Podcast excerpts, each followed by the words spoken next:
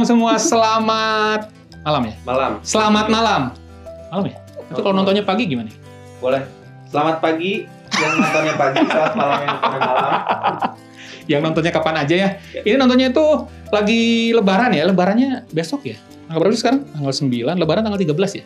Iya. Ya, selamat lah ya, selamat mempersiapkan Sambil diri. Makan opor. Makan opor ya.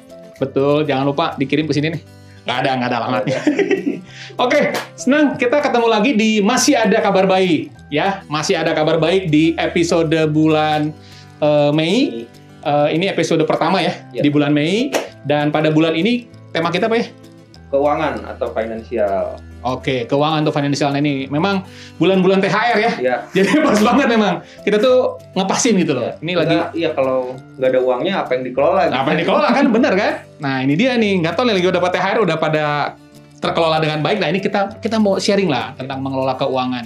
Nah eh, nanti kita dengan narasumber kita, Ya. Ada berapa bang narasumbernya? Ta- sebenarnya sih tadinya ada 12 ya, tapi, Tapi karena, karena ada protokol kesehatan. ada protokol nggak boleh. kesehatan, jadi yang lolos cuma dua. Dua. Yang ini puter balik, suruh balik, nggak Oh, boleh. iya. Di, Karena dicegat, Platnya bukan D ya. platnya bukan deh, jadi Iya, pada bener. puter balik. Ya mungkin nanti setelah pandemik lah kita ketemu lagi sama mereka ya. Iya. Nah, tetap di sini kita akan bahas nanti tentang financial eh, financial check up sih judulnya ya tentang masalah keuangan. So pasti duduknya udah rapi, duduknya udah asik Siapin dan juga uangnya kalau ini ada barcode-nya nih. Silakan transferin ada barcode-nya nih ya. Ya siapin lah semuanya ya. Iya. Santai-santai aja kita mau ngobrol bareng dengan narasumber. Oke? Ya. Oke, stay tune. Masih ada kabar baik. Baik.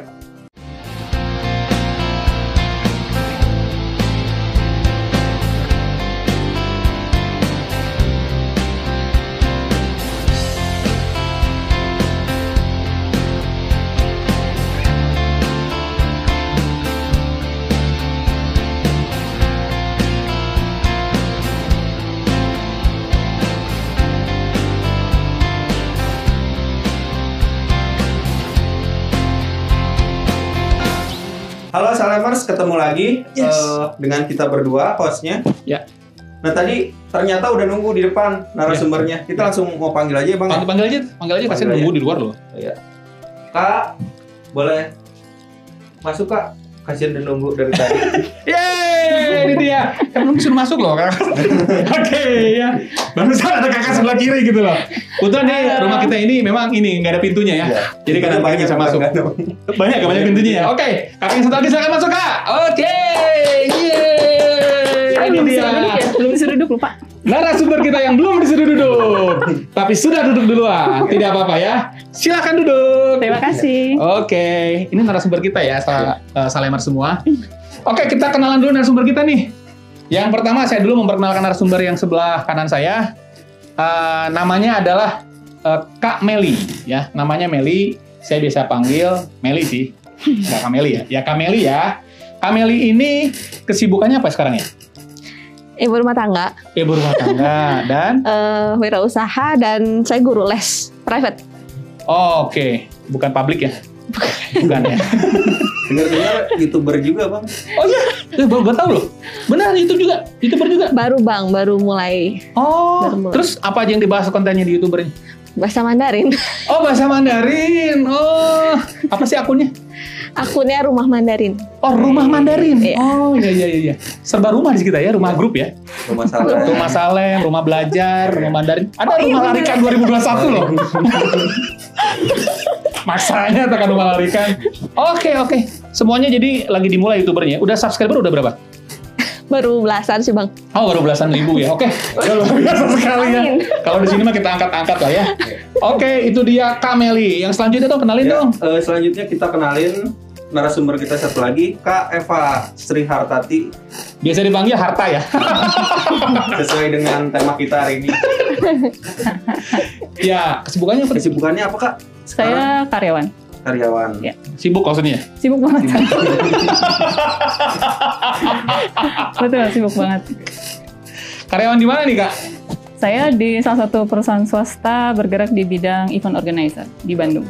Oh, di bidang event organizer. Wah, lagi ini ya. Lagi benar-benar sejak tahun kemarin event organizer berubah ya. Betul, adaptasi dengan eh, kebiasaan baru sekarang. Oh, oke. Udah berapa tahun Kak di sana, Kak? Sudah empat tahun, hampir lima tahun. Hampir lima tahun ya? Ya. Oh, iya. duitnya udah banyak kali mas berarti. Iya Amin. sih. Masalah keuangan lagi, keuangan lagi. Udah dapat THR ngomong-ngomong nih karyawan nih. Eh, kebetulan saya beragama Kristen, jadi THR-nya bulan Desember. Oke oke. Iya iya iya iya. iya. Saya juga beragama Kristen tapi THR-nya saya biasanya bulan Lebaran ini loh. ya. Mungkin pengakuannya berbeda ya. Oh gitu ya. Oke lah. Eh, Itu Kak Eva, ini Kameli. Kameli. Dan kita akan bahas di masa ada kabar baik. Tadi judulnya kurang spesifik ya. Judulnya apa sih, Tim? Tadi kan kita sebutin financial check up ya. Iya. Terlalu terlalu tinggi bang. Langsung kita rubah tadi ya. setelah break ya. Iya, langsung kita rubah aja deh. Iya. Jadi judulnya aku dan uang. Kayak sekolah minggu perasaannya. nah itu judulnya nih, Aku dan Dan Uang. Dan kita akan bahas bersama dengan kedua narasumber kita ini. Aku dan uang buat mereka seperti apa? Oke, kita mau tanya yang mana dulu nih?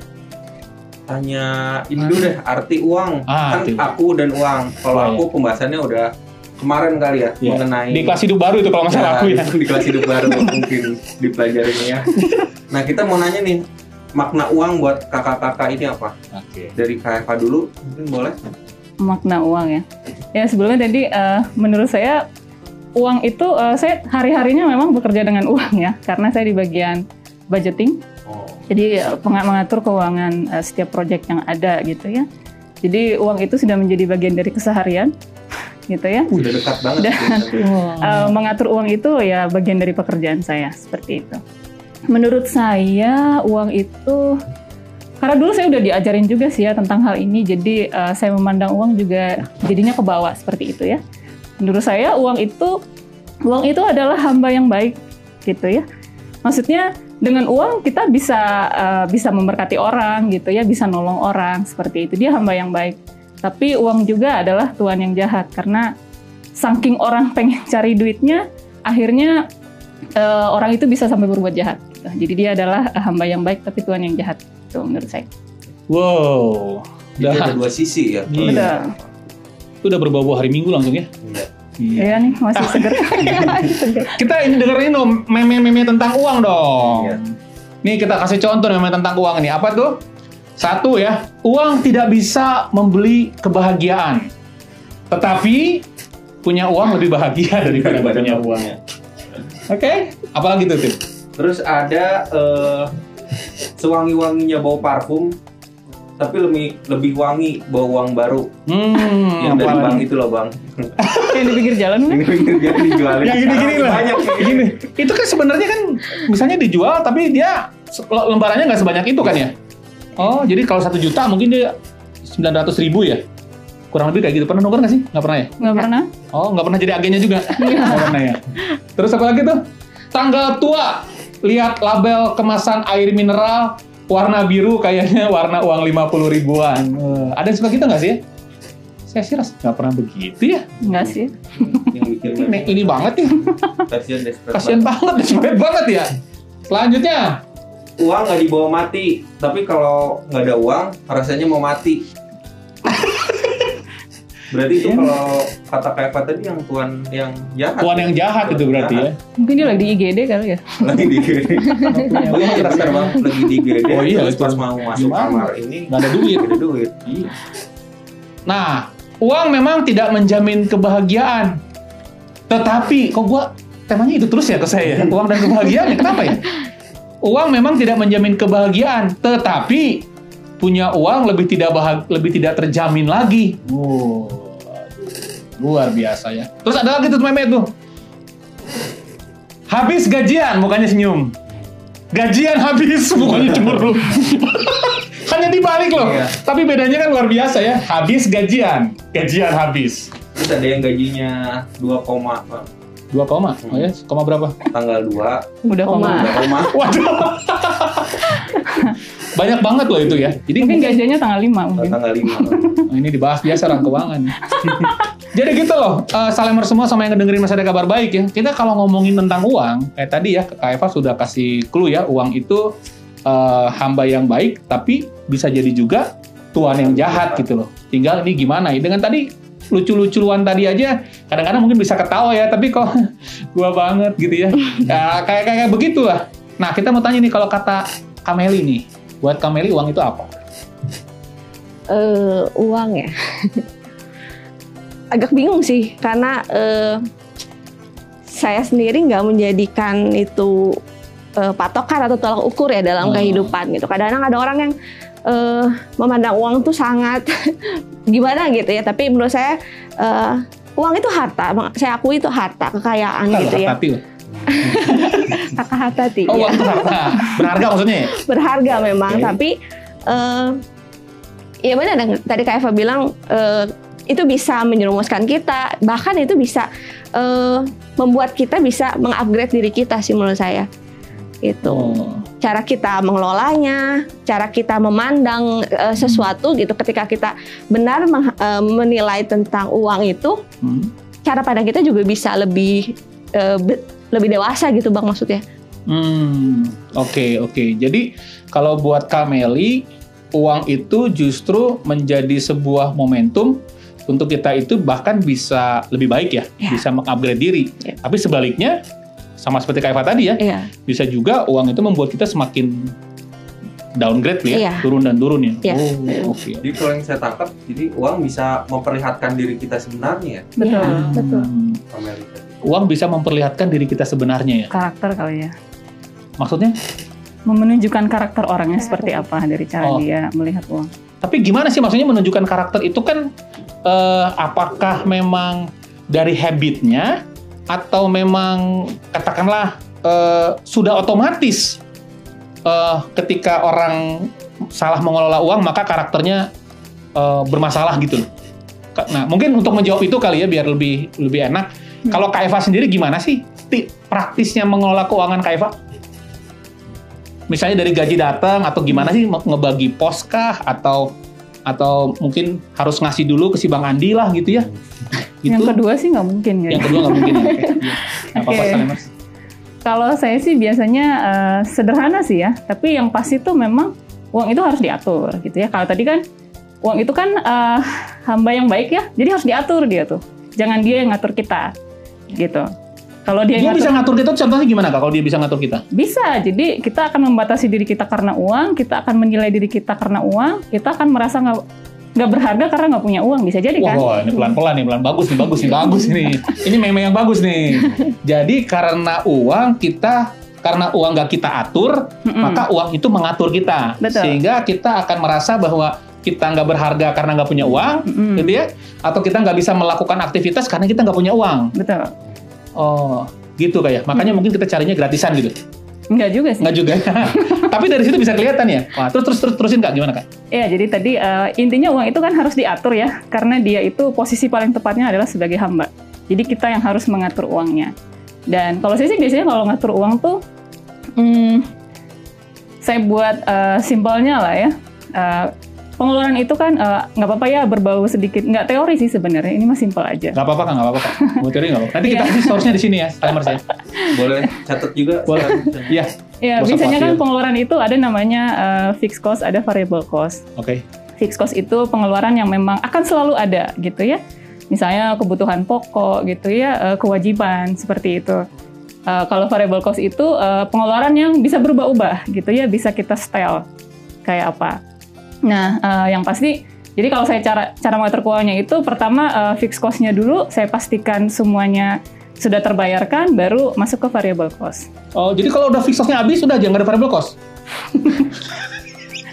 Iya, disesuaikan tentunya karena eh, ada juga penentu eh, kenapa kita menaikkan sesuatu ke fixed cost. Gitu. Contohnya fixed cost-nya Kak Eva apa? Fixed cost-nya saya itu yang pertama yang pasti itu perpuluhan sama persembahan, Oke. gitu ya. Itu satu eh, nggak bisa diganggu gugat, gitu ya. Eh, kalau bahasa sehari-harinya saya bilang itu kewajiban kepada Tuhan, Oke. gitu ya. Nah yang kedua masih termasuk fixed cost itu adalah kewajiban kepada manusia. Nah, kan bener kan. Sebentar lagi nama gue disebut loh.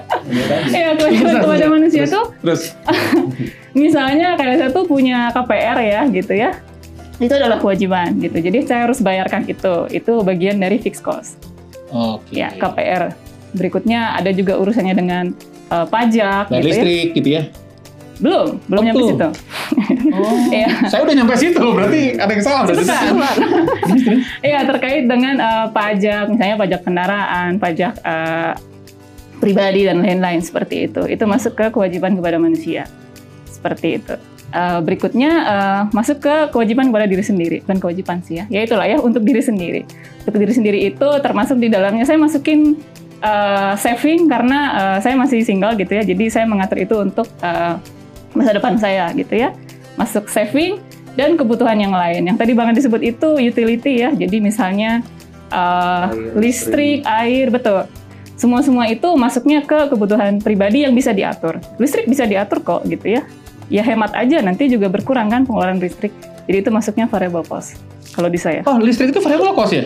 Kalau di saya itu masuknya variable cost. bisa diatur bisa Oh, Bisa, iya. internet kan bisa aja kan kita atur gitu ya. Pemakaiannya seperti apa. di mana gitu. di taman-taman kan udah disolokan di gratis kafe Di kantor gitu ya. Bro, kantor besar jajannya bro, nanti bro. Beli snack dan lain sebagainya. Iya, internetnya gratis. Kopinya aja berapa? Ah, Iya. oke. Tapi itu kita kita pahami idenya ya. Oke. Kalau ibu, kurang lebih sama dengan Kak Eva. Memang eh, yang utama memang yang eh, dipenuhi itu yang wajibnya dulu ya. Gitu.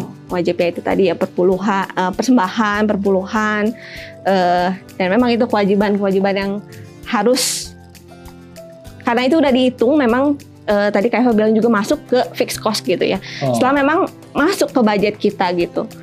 Supaya jangan sampai sudah masuk fi- fixed cost yang bawahnya kita nggak ada sisa gitu kan oh, oke. gitu. Nah, eh, kurang lebih sama sih eh, mengatur pos-posnya gitu, Bang. Oh, dari sisi mungkin kalau ibu rumah tangga lebih banyak kali ya. Lebih banyak memang dan eh, kalau tadi ada kewajiban dan memang ada pengeluaran yang eh, tetap ya yang nggak bisa termasuk sekolah uang sekolah anak Ya. itu kan nggak bisa ditawar ya bang ya Iya. ya Jangan ke saya dong nawarnya saya nggak tahu. bisa Saya orang sekolahnya gitu loh. Iya gitu itu eh, eh, buat kami itu masuk ke fixed cost juga gitu memang harus Oke. udah ada gitu dan diduluin gitu Oke, iya iya iya. iya. Nah, tapi dari sisi berarti ada kesamaan ya Timi? Iya. Dua-duanya ini ya. Kalau Timi, kalau Timi kayaknya Gak usah ditanya kayaknya dia harus Sama mendapatkan pencerahan sih di sini. Sama ya? Apa sama? Variable cost dulu kalau dia mah. masih dicampur-campur antara variabel Mix cost ya. fixed cost Membedakan listrik sama fixed cost aja kita masih salah ya. Aduh, oh, puji Tuhan Tuhan baik. Oke, selanjutnya nih dari dari dari udah buat perencanaan begitu mulus-mulus aja nggak sih bikin perencanaan? Enggak sih. Kalau saya sih nggak mungkin Meli mulus ya. Mulus-mulus aja Iya. sih. Kan- kan kendala kendala paling kadang-kadang gitu kan kita udah bikin rencana ya. Hmm. Apa sih kendalanya bikin rencana buat Kameli? Pengalamannya Kameli? eh kemarin salah satunya pandemi Oh, pandemi ya betul betul. Eh, diusahakan sih eh, buat perencanaan yang masuk di akal gitu ya Iya. bang ya. Jangan yang kita nggak mampu untuk merealisasikan kita buat gitu.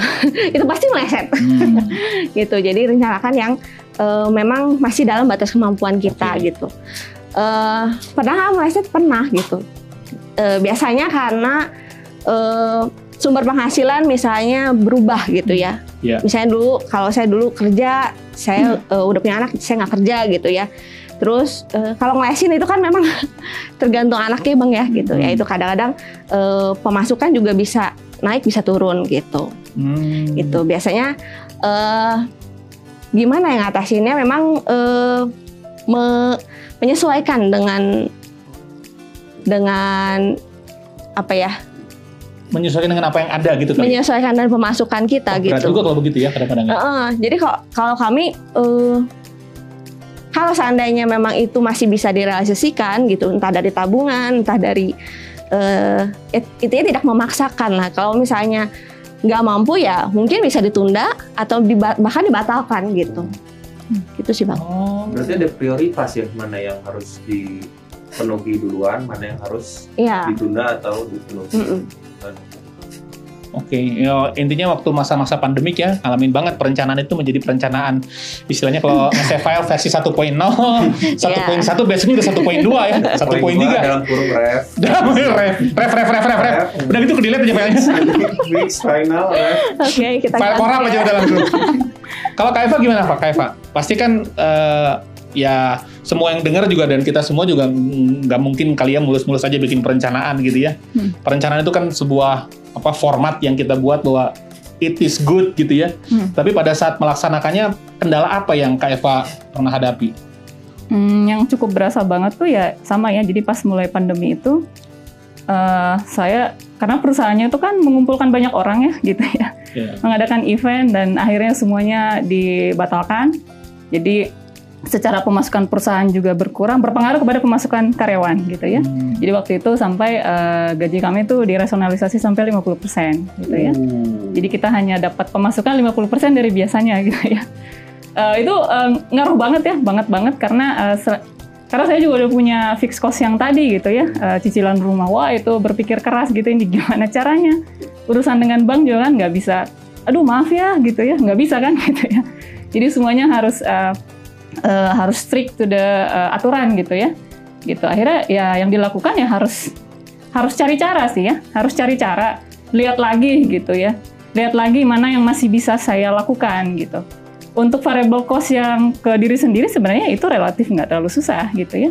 Tinggal atur aja yang tadinya transport kan nggak pernah keluar lagi, jadi berubah ke konsumsi misalnya atau apa yang bisa di backup gitu ya. Nah untuk masalah cicilan itu yang dulu berat banget gitu ya. Hmm. Kalau masalah tadi per sebulan atau apa nggak lah ya, itu nggak berkurang gitu ya. Eh, cicilan itu yang eh, lumayan bikin sangat eh, kepikiran gitu. Cuman hmm, ya bersyukurnya memang selalu ada jalan gitu ya. Selalu ada jalan, selalu ada jalan keluar untuk setiap kebuntuan yang ada gitu lah ya kira-kira. Iya. Karena setengah gaji saya tuh masuk ke ini ya cicilan gitu ya. Waktu cari cari cara itu Waktu cari cara eh, gimana cara penyelesaiannya, ternyata ada program pemerintah juga yang membantu untuk eh, perusahaan yang terkena dampak seperti itu. Jadi selama satu tahun kita dikasih eh, break dulu eh, sampai selesai keadaan perusahaan membaik seperti itu. Jadi akhirnya itu tetap ada solusi gitu ya di dalam setiap kebuntuan pun tetap ada solusi. Yang pasti tetap harus bikin planning gitu. Planningnya tetap ada tapi eh, revisi tadi kata Bang Andi. Rev 1, 2, 3. Ya, Katanya kan lupakan problema. Masih ada problem B, problem C, problem D, problem E gitu kan. Oke. Nggak pernah habis-habisnya problema ya. Tapi memang berarti rata-rata ya Iya. kakak-kakak kita ini ngalamin kesulitan di masa pandemik ya. Iya. Tapi saya lihat abang saat itu masa pandemik makin sehat tuh saya lihat. Membesar belum tentu. Ada. Oke oke oke. Nah, eh, apa pertanyaan tim? Selanjutnya. Ya. Eh, selanjutnya dengan ya pandemi tadi kan tetap ada pengeluarannya tuh sama bahkan ada yang pengeluaran-pengeluaran mendadak mungkin. Mm-mm. Nah, bagaimana nih eh, kakak-kakak bisa mengatasi pengeluaran-pengeluaran mendadak itu? Kakak yang mana nih? Nah, Eva dulu deh. Eva dulu deh. Oke. Saya biasanya, eh, nah tadi kan eh, ada saving juga gitu ya. Jadi memang perlu sekali kita punya saving, punya tabungan gitu. Jadi itu untuk hal-hal yang cukup mendadak gitu. Ada ini nggak kayak ada hitungannya berapa persen idealnya tabungan dari berapa persen dari biaya hidup kah atau dari biaya dari Hitung gampangnya kali ya. Nah, Kalau lah, hitungan sederhananya. tabungannya itu Hmm. gimana sih berapa persen formulanya? Kalau saya sih nggak pakai persenan sebenarnya. Atau Kak Eva mungkin tabungannya itu kembalian-kembalian dimasukin ya. itu tabungan ya. Bukan sih. Bukan. Jadi Oh, kalau ya. Kalau yang sebenarnya kan itu sampai 30% gitu ya. Tapi menurut saya sesuaikan 30% juga dari 30% dari pemasukan. pemasukan. Ya, cuma menurut saya sesuaikan Jadi- juga jangan merasa tertekan gitu. Maksudnya kalau memang nggak memungkinkan karena memang ada banyak hal kayak tadi eh, Meli itu ngurus anak dan sebagainya gitu ya. Agak sulit mungkin kayak saya juga punya cicilan eh, cukup besar gitu ya. Eh, nggak bisa 30% nggak apa-apa menurut saya gitu ya. Eh, 10 sampai 20% juga is okay Yang sih penting ada menurut saya. tabungan ya. Harus ada, harus ada. Ya. Kalau di perusahaan tuh biasanya selain tabungan ada overhead namanya biaya rupa-rupa. Jadi kalau ada sesuatu yang mendadak kecil-kecil bisa di cover dari situ. Jadi udah masuk ke biaya sebenarnya. Oh, jadi kayaknya kakak itu belajar dari kantor ya? Kebias sebelumnya saya pikir mungkin kakak itu agak brutal juga kali ya perencanaan keuangannya. Tapi setelah bekerja, nah ini dia yang saya bilang nih, karena pekerjaan ada formulasi dan terbukti perusahaannya survive, kayaknya Eva itu memetakan itu kepada Iya. kehidupannya Kak Eva. Iya, Kayak sampai bawa overhead gitu ya. Oke oke. Oh jadi harus kayak kalau buat Kak Eva ya tabungan tuh Wajib. wajib. Harus ada. Nggak, bukan masalah besar berapanya gitu, tapi harus ada. Senantiasa ada saving.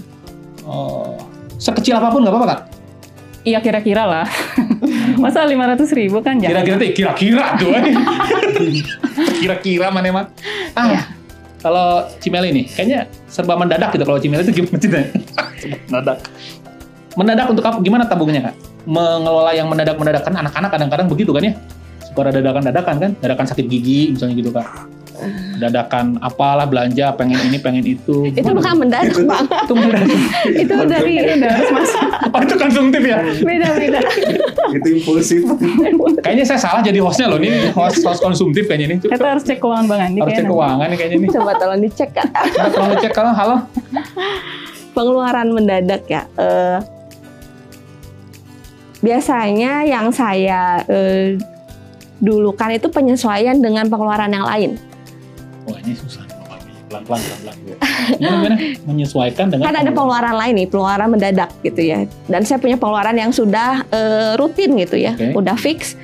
Biasanya ini yang saya coba untuk diubah dulu gitu bang. Misalnya eh, mungkin biaya itu tadi pengurangan-pengurangan gitu ya bang. Hmm. Penyesuaian dengan kebutuhan yang masih bisa di bisa diatur gitu. Hmm. untuk bisa memenuhi eh, pengeluaran yang mendadak tadi Hmm. gitu.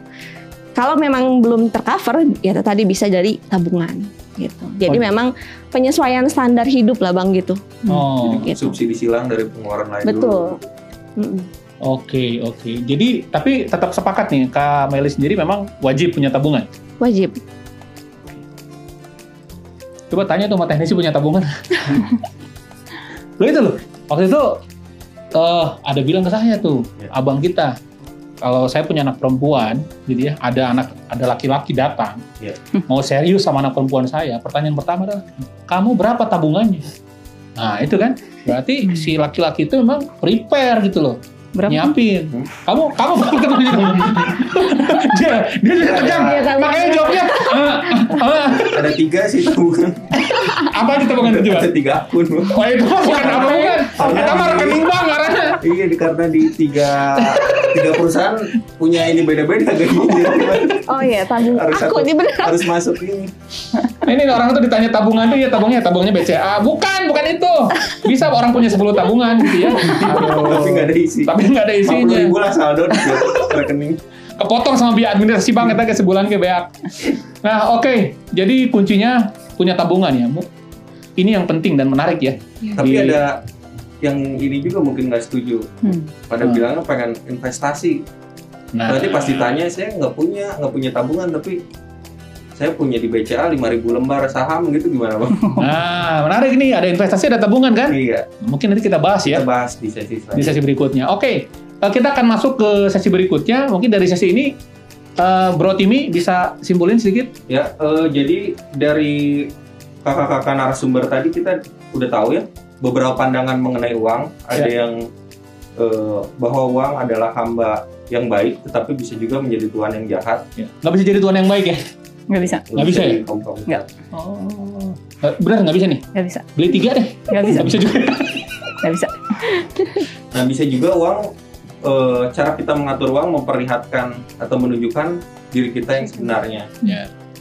Dan yang saya tangkap sih pentingnya menabung ya. Betul. Nah, Karena ya ke pengeluaran kita bisa dinamis dan ya kayak ada jaring pengamannya itu mungkin tabungan.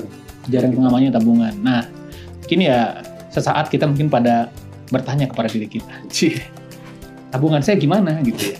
Tapi jangan jawabannya kayak Patini. Ada tabungan saya tiga BCA. Sebutin nama bank semuanya. Please, bukan itu maksudnya ya. Oke, Salemars itu dari eh, apa babak pertama kita. Menarik pasti ya. Nah, babak kedua pasti lebih menarik. Di sana kita akan bahas lebih banyak lagi dengan narasumber kita. So, tetap di sini di mana? Masih ada Kabar kabar baik. Yeay.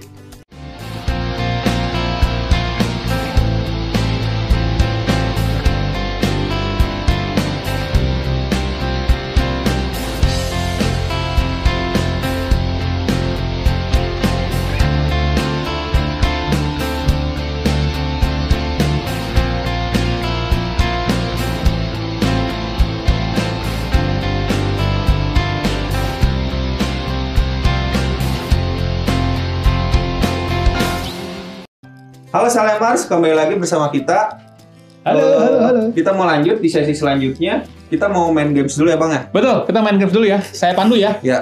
Oke. Nah, Salemer semua, karena kita sekarang bicara tentang keuangan, maka gamesnya pun tentang uang. Uh, Oke, itu kameranya ya. Halo. Oke. Halo, Mak. dikasih uang kayaknya. Dikasih uang nih. Kalau uangnya nggak ada di rumah, ada di sini, Pak nih. Oke.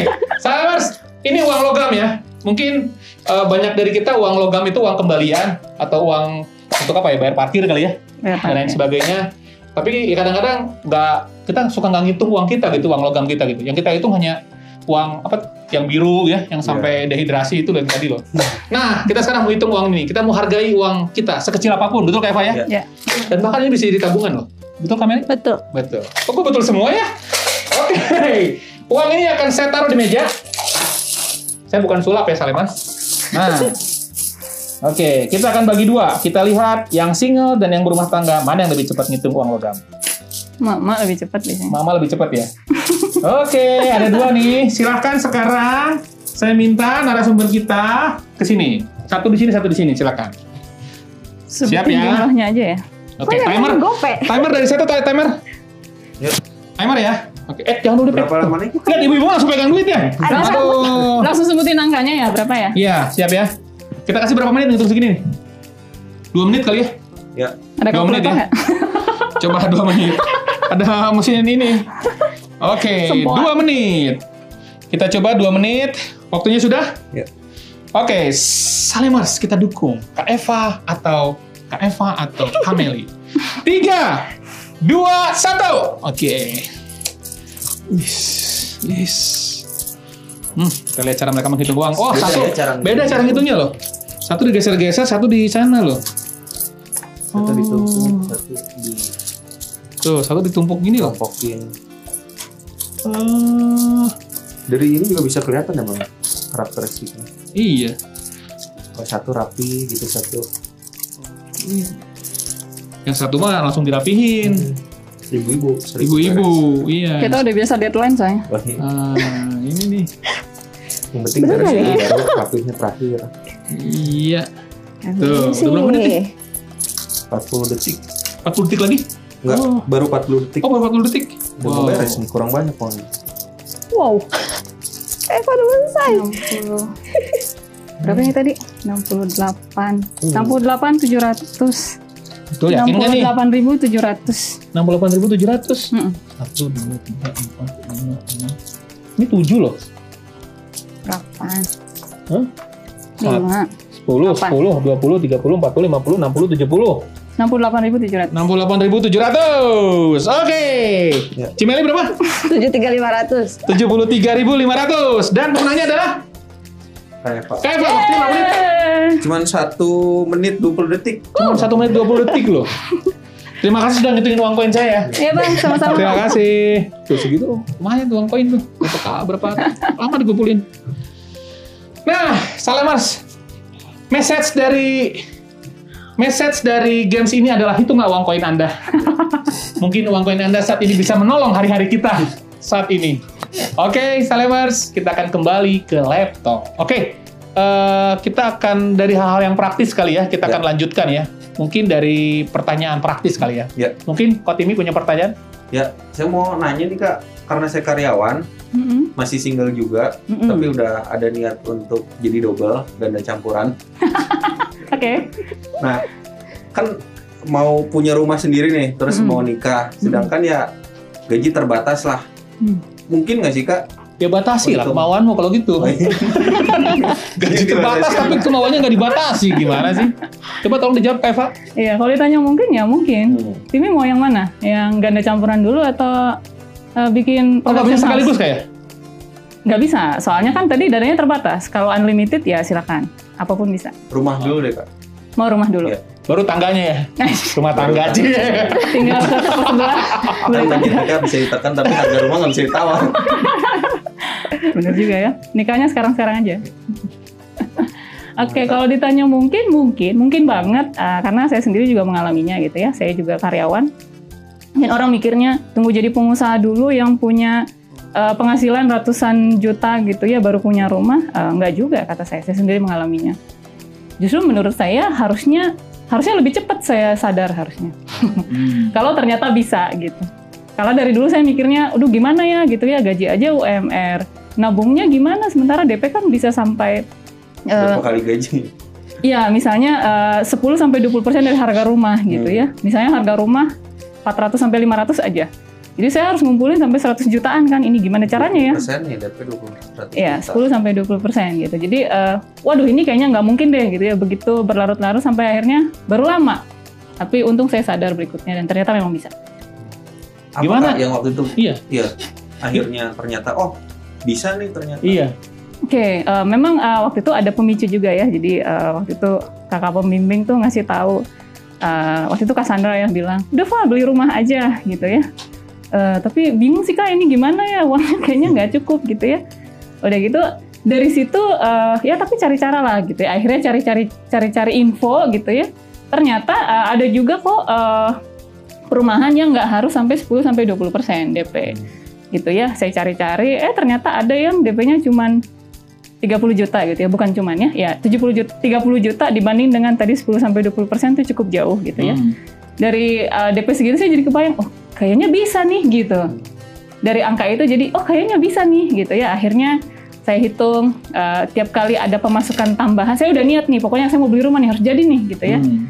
akhirnya eh, saya yang udah saving saya hitung-hitung wah ini bisa nih kayaknya udah gitu saya hitung lagi nanti kan THR nih gitu ya THR ini harus disimpan nggak boleh eh, dikeluarin sedikit pun di luar persepuluhan gitu ya selain persepuluhan ya ini disimpan oh bisa nih berarti bulan depan saya udah bisa eh, langsung DP nih harusnya gitu ya nah sambil saya cari-cari seperti itu gitu ya sambil saya nabung juga sambil saya survei tempat sambil saya ketemu dengan eh, ya yang jual rumahnya lah ya Hmm. di sana juga ada simulasinya. Jadi cara ngitungnya misalnya eh, gaji kita kesanggupannya biasanya kalau di- dari bank itu kan 50 persenan kalau nggak salah. 50 persen dari gaji yang disetujui eh, cicilan per bulannya. Gitu. Misalnya UMR itu berapa ya? 3750 lah anggapnya 37. Berarti yang di ACC paling eh, 1750 ya. Oke. Ya, berarti segitu gitu ya. Nanti sesuaikan dengan gaji saya berapa, berarti maksimal saya nyicil per bulan berapa. Misal anggap aja gaji saya 5 juta misalnya ya. Oh tadi UMR ya? Oke. Balik lagi ke tema. Iya. Iya, berarti eh, cicilan maksimal yang bisa saya ambil 1,7. 17 ya, Hmm. gitu ya. Itu eh, tadi kan udah saving nih DP. Cicilan udah kebayang gitu ya. Nah, tinggal saya sesuaikan rumah mana yang cocok dengan kemampuan keuangan saya. DP sekian. Oh, jadi punya uang dulu baru cari rumahnya ya? Iya. Bukan rumahnya dulu ya, baru uangnya ya? Enggak sih, lebih baik eh, lihat dulu kemampuan keuangan kita, baru kita eh, temukan Cari yang sesuai dengan kemampuan kita. Betul. Oh, tapi kan kadang-kadang mungkin orang berpikir, ayo dong, tingkatkan kemampuanmu gitu loh. Enggak sih, eh, kata saya harus realistis juga. ya Berarti kecuali, ya di tengah-tengah kali ya. ya misalnya kalau enggak kecuali gini misalnya, eh, oke saya nggak mau di level rumah 400 juta, saya maunya di 700, nggak apa-apa, tinggal tarik lagi waktunya lebih panjang untuk bisa saving si DP tadi. Atau saya targetin gaji saya harus segini dulu, ya boleh sih, tapi ya memang harga rumah juga akan selalu naik Naik. terus, Hmm. gitu. Hmm. Gitu. Jadi kalau ditanya bisa mah bisa banget kok. Ya, dan Kak Eva ini sudah mengalami sendiri ya. Betul. Jadi dari dari apa namanya? Dari mikirnya nggak kepikiran atau wah kayaknya nggak mungkin gitu ya Betul. punya rumah. Tapi momentum mungkin bisa di share kak. Momentum kakak menyadari itu menjadi possible Mm-mm. itu apa sih kak? Hmm, Apakah perkataan dari pembimbing tadi sehingga tiba-tiba kakak ini atau juga akumulasi itu dan apalagi gitu loh biar mungkin eh, Salemers juga bisa oh iya ini nih momentum itu yang mesti gue cari gitu loh. Oke, yang pertama itu tadi ya eh, ada dorongan dari pembimbing gitu ya. Saya percaya itu juga petunjuk juga gitu buat saya bahwa Direction ya. Ya betul ada direction buat saya. Yang berikutnya setelah saya pikir-pikir gitu ya, saya kan orang keuangannya. Ya juga ya, saya tuh tiap bulan bayarin uang kos gitu ya sekian. Dipikir-pikir ya, kalau saya tinggal tambahin berapa, saya udah punya investasi rumah gitu. Hmm. Udah gitu eh, pengeluaran kan ya kalau ada juga biaya hidup kan biasanya eh, gaya hidup menyesuaikan dengan pemasukan Iya. gitu ya. Jadi ah nggak apa-apa lah masih bisa press gaya hidup gitu ya. Jadi eh, yang penting nih harus saya harus punya sesuatu eh, hasilnya harus kelihatan juga gitu selain tadi didorong dan saya juga pengen banget sih apa kan orang tua saya suka datang ke Bandung ya gitu ya. Saya suka kasihan kalau lihat orang tua saya di kamar doang, kamar berapa kali berapa itu ya. Jadi saya tuh punya kerinduan. Saya pengen punya rumah kalau mama saya datang, uh, uh, beliau bisa senang gitu ya dan bangga juga lihat anaknya. Dia bisa, beliau bisa menikmati rumah yang nyaman seperti Iya. itu. Jadi kerinduan ingin jadi berkat juga. Iya. Tempat persekutuan bisa, apa pun, tempat doa dan sebagainya gitu. Jadi Hmm. wah harus nih gitu ya, harus jadi nih gitu. Wah, ini ada apa ya? Keinginan yang baik ya, dari keinginan yang baik. Iya. Kalau Kameli gimana tuh? Pernah nggak? Ini ibu rumah tangga gitu ya, menginginkan sesuatu gitu Ya, kan? harus rumah mungkin. Harus rumah mungkin mungkin sekolah favorit di Bandung gitu kan, anaknya pengen ngekolahin ke sana, tapi ternyata eh, mahal gitu kan? Mm-mm. Atau case apa sih, kasus apa sih yang eh, Kameli pernah ngadepin menginginkan sesuatu, tapi rasanya kayaknya nggak mungkin, tapi setelah dijalanin eh bisa kejadian gitu loh. Kayak tadi kan Kak Eva punya rumah, kalau Kameli bisa cerita nggak? Ya, kalau Contohnya? saya dulu Hmm. eh, memang momen waktu mau nikah. Wah, mau nikah ya. ya, Ya, dulu eh, emang pertanyaan dari eh, suami waktu itu mau nikah dulu, mau punya rumah dulu katanya. Waduh, suami Itu memang gitu. jadi- iya, benar. suaminya. Kenal saya nih sama orang ini. Ngomongnya gitu ya. Yang jadi target utama kami apa gitu kan? Oh, Memang bukan harus punya tujuan. kamu mau punya rumah dulu atau nikah dulu? Cie. Kayak Dua-dua pisang. aja? Enggak lah ya. Eh, ya jadi waktu itu eh, saya berpikir kayaknya nikah dulu deh gitu. Hmm. Menurut saya pernikahan juga kan membuat kita mengalami percepatan ya bang, Oke. gitu. Jadi eh, siapa tahu bisa beli rumahnya lebih Ada yang keras aminnya sebelah sana, saya tahu kedengeran di sini. Soalnya mic kita sound system. lanjut lanjut lebih eh, apa lebih cepat lah ya gitu untuk mencapai keinginan kami punya rumah gitu. Oke. Jadi ya melangkahlah kami menghitung untuk pernikahan dulu waktu itu gitu. Eh, dihitung Dan ternyata sih besar ya. besar. Dihitung sih memang eh, minus ya di bawahnya minus gitu. Bukan nol, bukan balance bukan. Eh, waktu itu minus gitu. Akhirnya memang eh, kami menyesuaikan juga mungkin kan pernikahan banyak ya gayanya gitu. Waktu itu kami turunkan udah diturunin udah udah ini banget gitu minim banget. Eh, akhirnya kami udah nggak bisa ini udah nggak bisa nawar udah segini gitu ya. Akhirnya memang kami eh, Temenan aja akhirnya. kalau bahkan Keren pemberkatan aja, ini temenan aja. bisa jadi opsi itu pemberkatan aja cukup sebenarnya. Jadi waktu itu udah udah udah turunin opsinya sampai ke yang dirasa paling minimum masih minus. Minus waktu itu, Bang. Masih minus. Masih minus. Terus gimana dong itu? Eh, tapi ya realistis kami eh, apa? Ya tetap bekerja keras gitu ya, Hmm. tetap mencari eh, kadang-kadang gitu, kadang-kadang eh, beberapa orang ada yang punya eh, saving yang gak kelihatan gitu atau bahkan dilupain gitu ya. Kayak waktu itu eh, almarhum mami mertua itu punya tabungan untuk anaknya gitu. Walaupun nggak seberapa, tapi buat kamu itu tuh berapa banyak gitu. gitu. Walaupun kalau mungkin kalau oh cuma segitu gitu, tapi menurut kami itu berharga di, di- di masa-masa eh, kami waktu itu berhitung itu lagi ada minusnya itu kan Hmm. semakin kecil gitu. Dan eh, beriman juga sih bang, pakai iman juga eh, bahwa ya Tuhan lah yang membuka jalan gitu.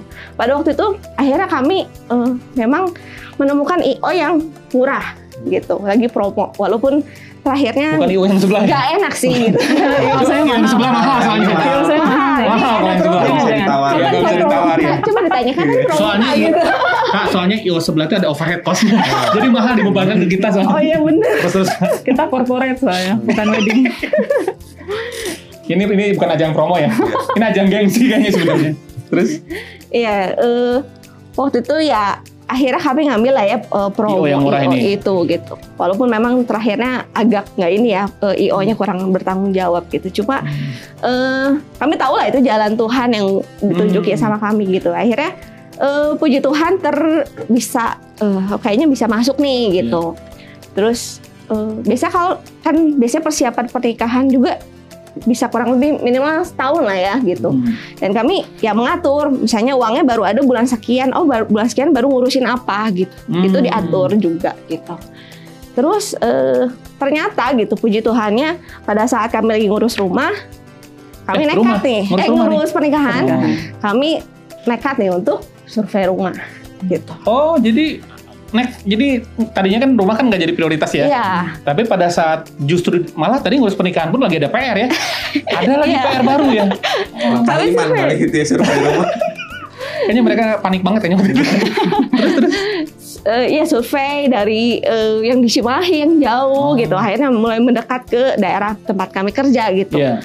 Gitu dan eh ya itu tadi sebenarnya bukan nekat tapi beriman tapi berhitung gitu loh bang Jadi maksudnya pada saat Makanya. waktu itu kan ini urusan pernikahan aja masih belum beres ya. iya Tapi berarti koreksi saya ya, berarti Kameli itu sama suaminya tadi ya. Saya nggak boleh sebut nama suaminya ya, suaminya tadi gitu ya. Kita nggak tahu kan suaminya Koanes ya. Eh, Disebut salah. Kok Anas harus jadi narasumber pada Oh, iya. begini loh, untuk klarifikasi. Nah, jadi waktu lagi ngurus pernikahan, kelihatannya mungkin, mungkin ya saya bilang, keadaannya jadi semakin kahontal gitu ya, kebayang bahwa ini bisa, pernikahan ini menjadi, dari yang tadinya nggak mungkin dengan segala negatifnya, Ya. eh doable ya, bisa dilakukan ya. iya Lalu ditambahkan lagi lah, yang rumah tadi ya. iya Lalu diuji kembali lah ya, nggak kapok ya.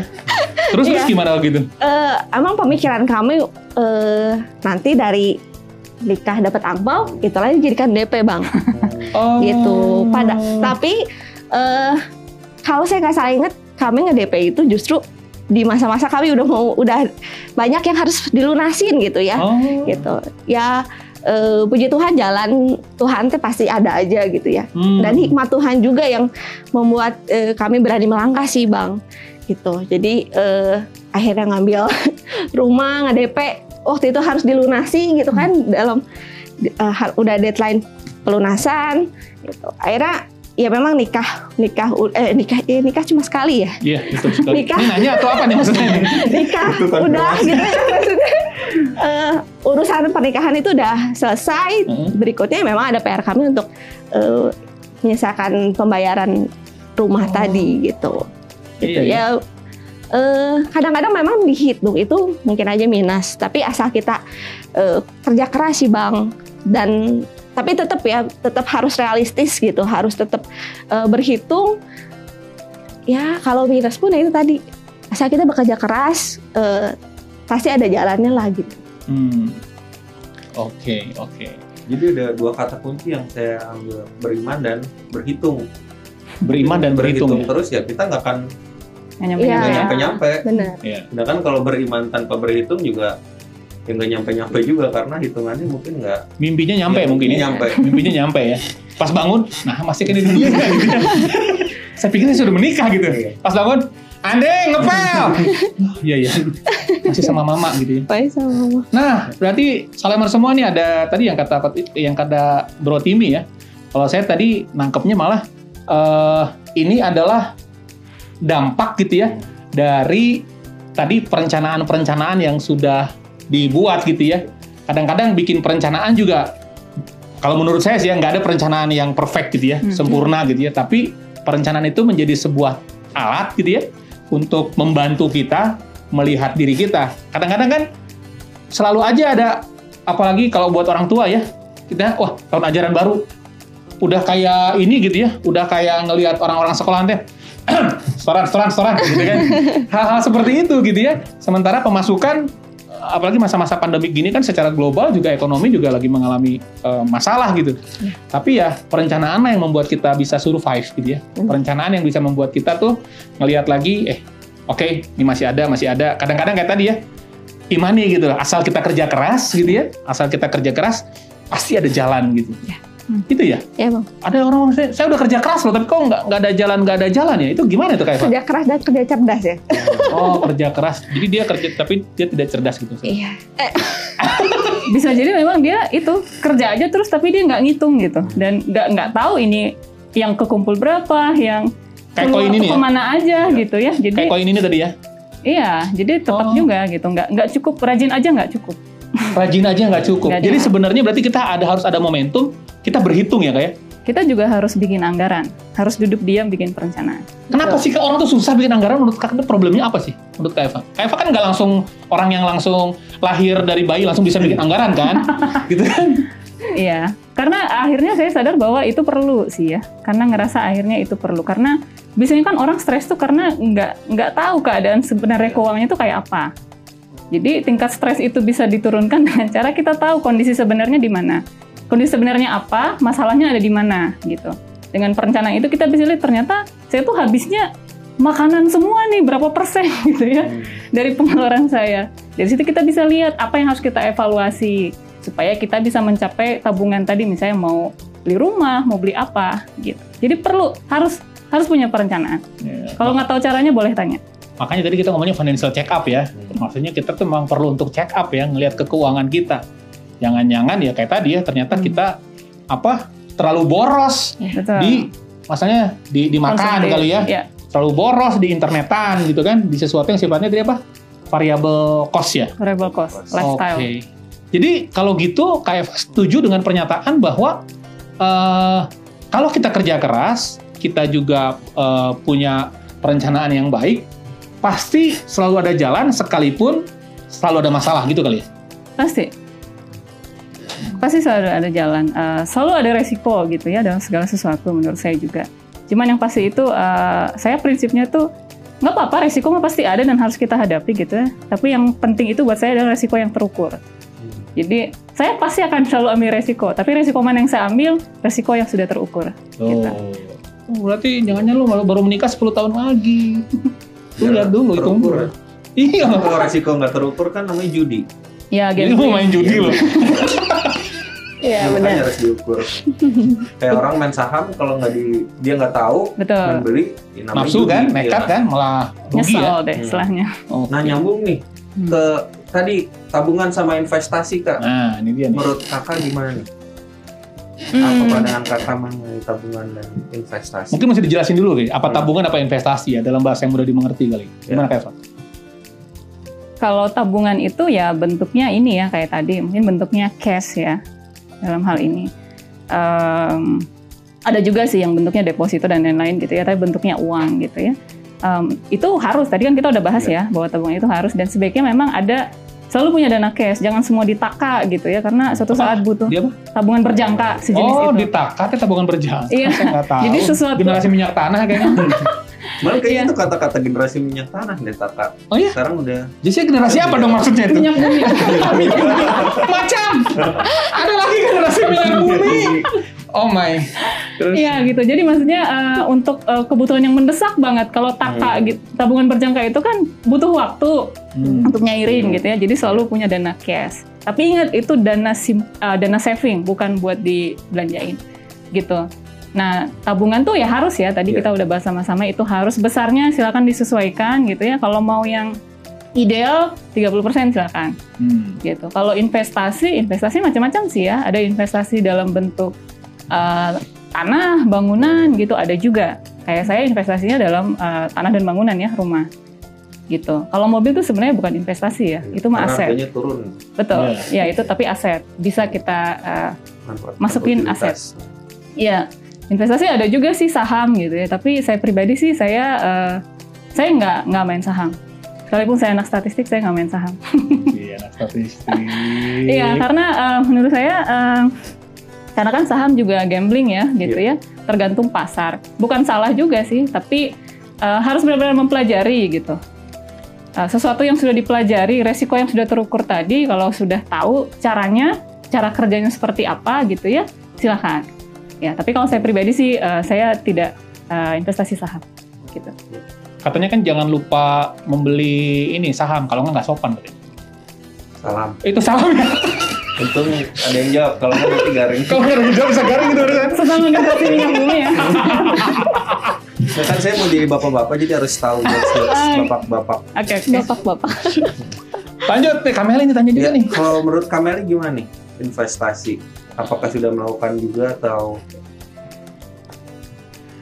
eh kurang lebih sama dengan KF sih investasinya masih ke eh, rumah ya gitu. Berarti waktu itu punya rumah itu mikirnya investasi berarti ya rumah itu juga ya? Iya. Oke. Oh masih ke rumah sama tanah berarti ya? Iya, Bung. Oke. Jadi in- intinya kalau investasi itu sesuatu yang satu sifatnya akan apa namanya?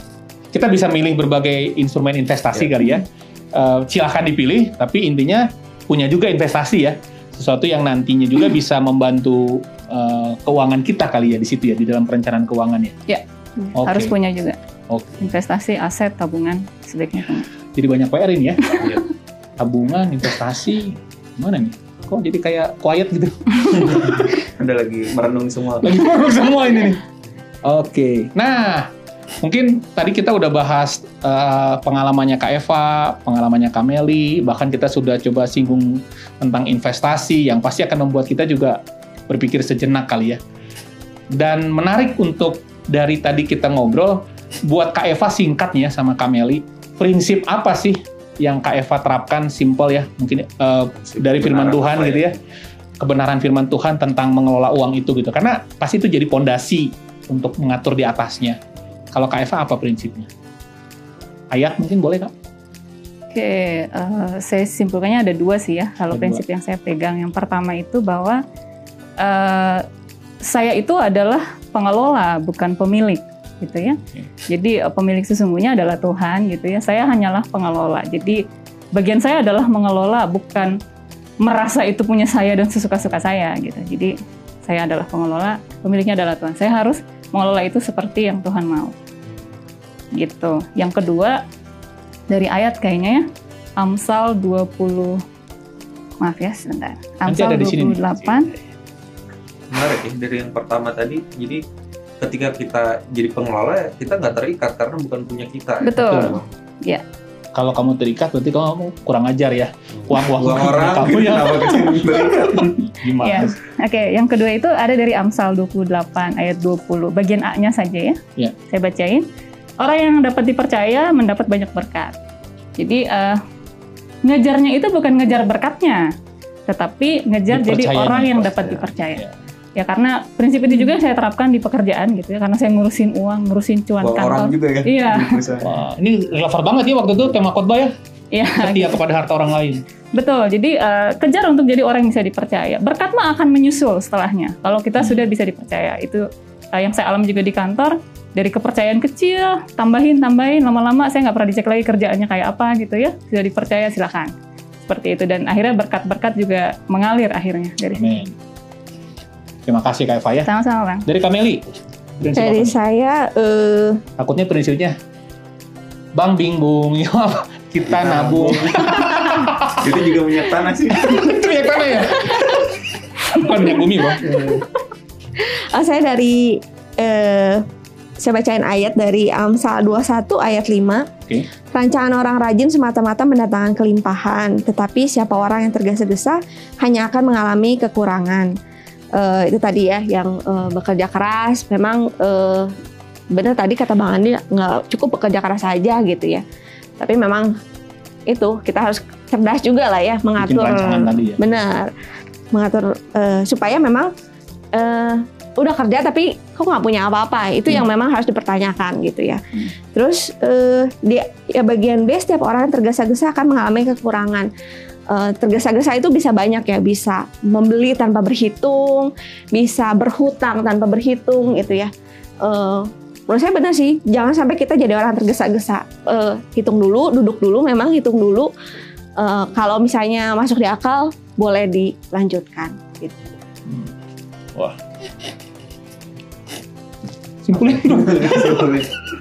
Ya dari sesi 2 ini sih saya menyimpulkan yang tadi saya udah bilang ada beriman dan berhitung Ya. yang mungkin nggak bisa dipisahkan antara keduanya.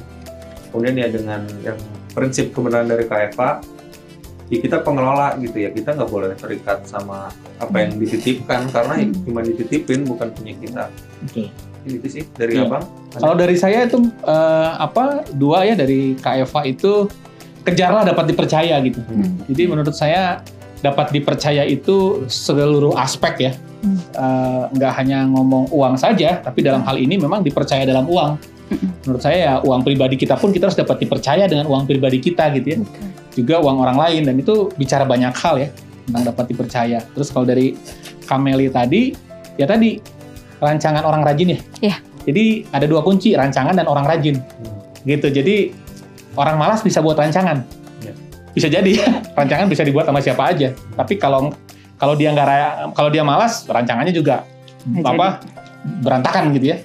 Tapi harus rajin gitu loh. Nah rajin itu menurut saya ngomongnya kesetiaan ya.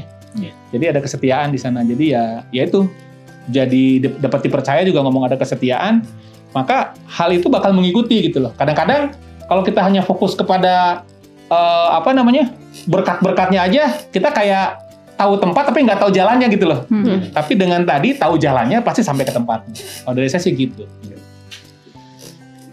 Nah, udah satu jam nih kita Udah satu jam ya. ngobrol-ngobrol bang. biasa nih.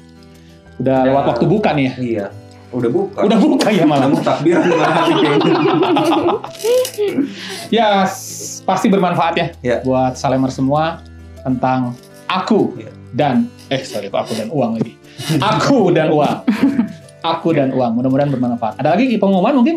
Ya, Brother, Tuh, Timmy? mungkin di bulan ini karena kita masih bahas tentang keuangan, Ya. kalau ada pertanyaan lagi mengenai keuangan finansial boleh nulis saja di komen, Ya, kolom di komen. komentar Atau email kali. atau email boleh ke, Ke JKSNet jks@jks.net ya. Boleh di email tuh. Untuk kita bahas nanti. di episode selanjutnya. episode selanjutnya ya, dua minggu dari sekarang. Betul, betul. Oke, eh, Salemers kalau eh, ini apa namanya kita akan jumpa lagi di episode minggu eh, dua dua minggu lagi dan terima kasih kepada narasumber kita. Terima kasih buat Kak Meli ya buat sharingnya, buat sharingnya. Terima kasih buat Kak Eva buat sharingnya. Langsung aja ditransfer di sini Kak Eva ya. Eh, kalau, kalau ada yang mau tanya-tanya gimana cara akhirnya punya rumah, boleh secara langsung juga boleh ya. Nanti saya bantu. Boleh. Tapi, kalau Tapi bukan agen properti ya, ini bukan agen properti. ya. Saya bantu cara merencanakannya. Kalian bantu nambahin DP. Ya, bantuin nambahin DP gitu loh. Ya tuh, Kak Eva tuh memberikan diri tuh kalau mau nanya-nanya, nanya lo ya. Nanya tentang hal-hal praktis silahkan nih. Ini kalau hal-hal seperti ini tuh termasuk termasuk apa? Termasuk kesempatan ya. Silakan nanya. Kalau Kameli juga boleh ya. Boleh. Boleh nanya silakan nanti bisa. Yang mau nikah ke Kameli. Yang mau nikah Mengatur. tadi plus punya rumah, nah tanya ke Kameli juga. Eva silahkan tuh yang dari apa nggak mungkin punya rumah bisa punya rumah. Kalau udah mengalami kan enak nanyanya. Ya. Oke, Salemers dari saya gitu silakan Bro Timi ditutup. Eh, sampai jumpa di episode selanjutnya. Shalom. Shalom, masih ada kabar Kabar baik. Yeay. A few moments later. Seribu, tadi bener nggak sih ngitungnya ya? Bener. Hah? Lumayan ya 150 ribu tadi bang. 150 ribu loh. Bang kalau tadi ya Hah? yang buat nikah sama punya rumah gitu. Kalau saya ngitung saya masih minus. Boleh ngutang nggak ya bang? Nah loh, ngutang. Gimana ceritanya nikah ngutang? Kenapa nggak ditanya tadi? Oh iya ya, naras ya udah pergi narasumbernya. Eh, nggak bisa dipanggil ya? Aduh, udah bener di- juga bahas utang, men. Utang boleh nggak? Iya, Terus ya. gimana caranya bayar utang? Hmm. Aduh, gimana dong? Minggu depan deh mungkin ada Minggu depan nggak bisa, dua minggu lagi Oh, iya, berarti. dua minggu lagi. Ah. Mungkin narasumber selanjutnya pernah ngutang. Bener. Jangan-jangan kita mesti tanya Kita harus tuh. cari yang pernah ngutang Yang berarti pernah ngutang gimana? narasumber selanjutnya ya. Nah, Salemers benar juga tuh. Kita akan bahas kembali tentang masalah utang. Nah, kapan, kapan bahas utangnya? Dua minggu lagi di episode MAKB selanjutnya. Emang kapan selanjutnya? Stay tune di Masih Ada Kabar Baik ya. Kita mau bahas utang. Oke, hitung lagi bro. Yuk. Loh, ini nih